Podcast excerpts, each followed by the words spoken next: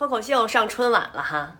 现在说脱口秀的演员可真火哈。你看他们除了说脱口秀以外，还要说这个漫才，然后还要上综艺，还要演小品，还得拍电影儿。脱口秀啊是从国外传过来的，我在上海听过，就是有一个小姑娘，她是上海人，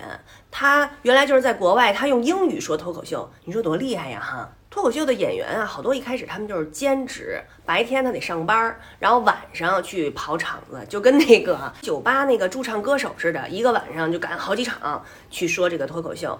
嗯，他们因为这个脱口秀这个这个钱比较少，所以也不能满足他们的生活需求，于是呢就必须白天得有一个正常的，得有一个工作。这个漫才呢，就是日本的对口相声，就是，啊，他也是俩人嘛，不是？嗯，但是他跟咱反着，他那个逗哏的吧，在这边啊，捧哏的在这边，就是他反着。这年轻人现在都听脱口秀去了，嗯，所以呢，赶明儿我估计这个一个人的相声，哎，不对，一个人说的叫脱口秀，两个人说的叫漫才，那站一大溜一排人说的呢，呃，就是春晚。就脱口秀里好多梗吧，它都是年轻人的生活里边，就因为年轻人写的嘛，对吧？所以吧，好多稍微上点岁数的人呢，就听不太懂。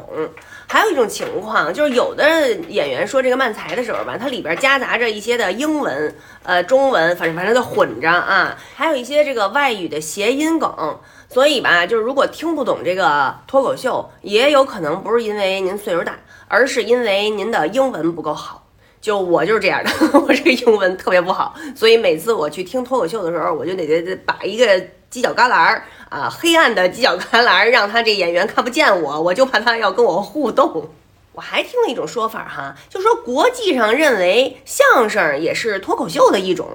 那这怎么着把咱们给归在他们那个里头去了？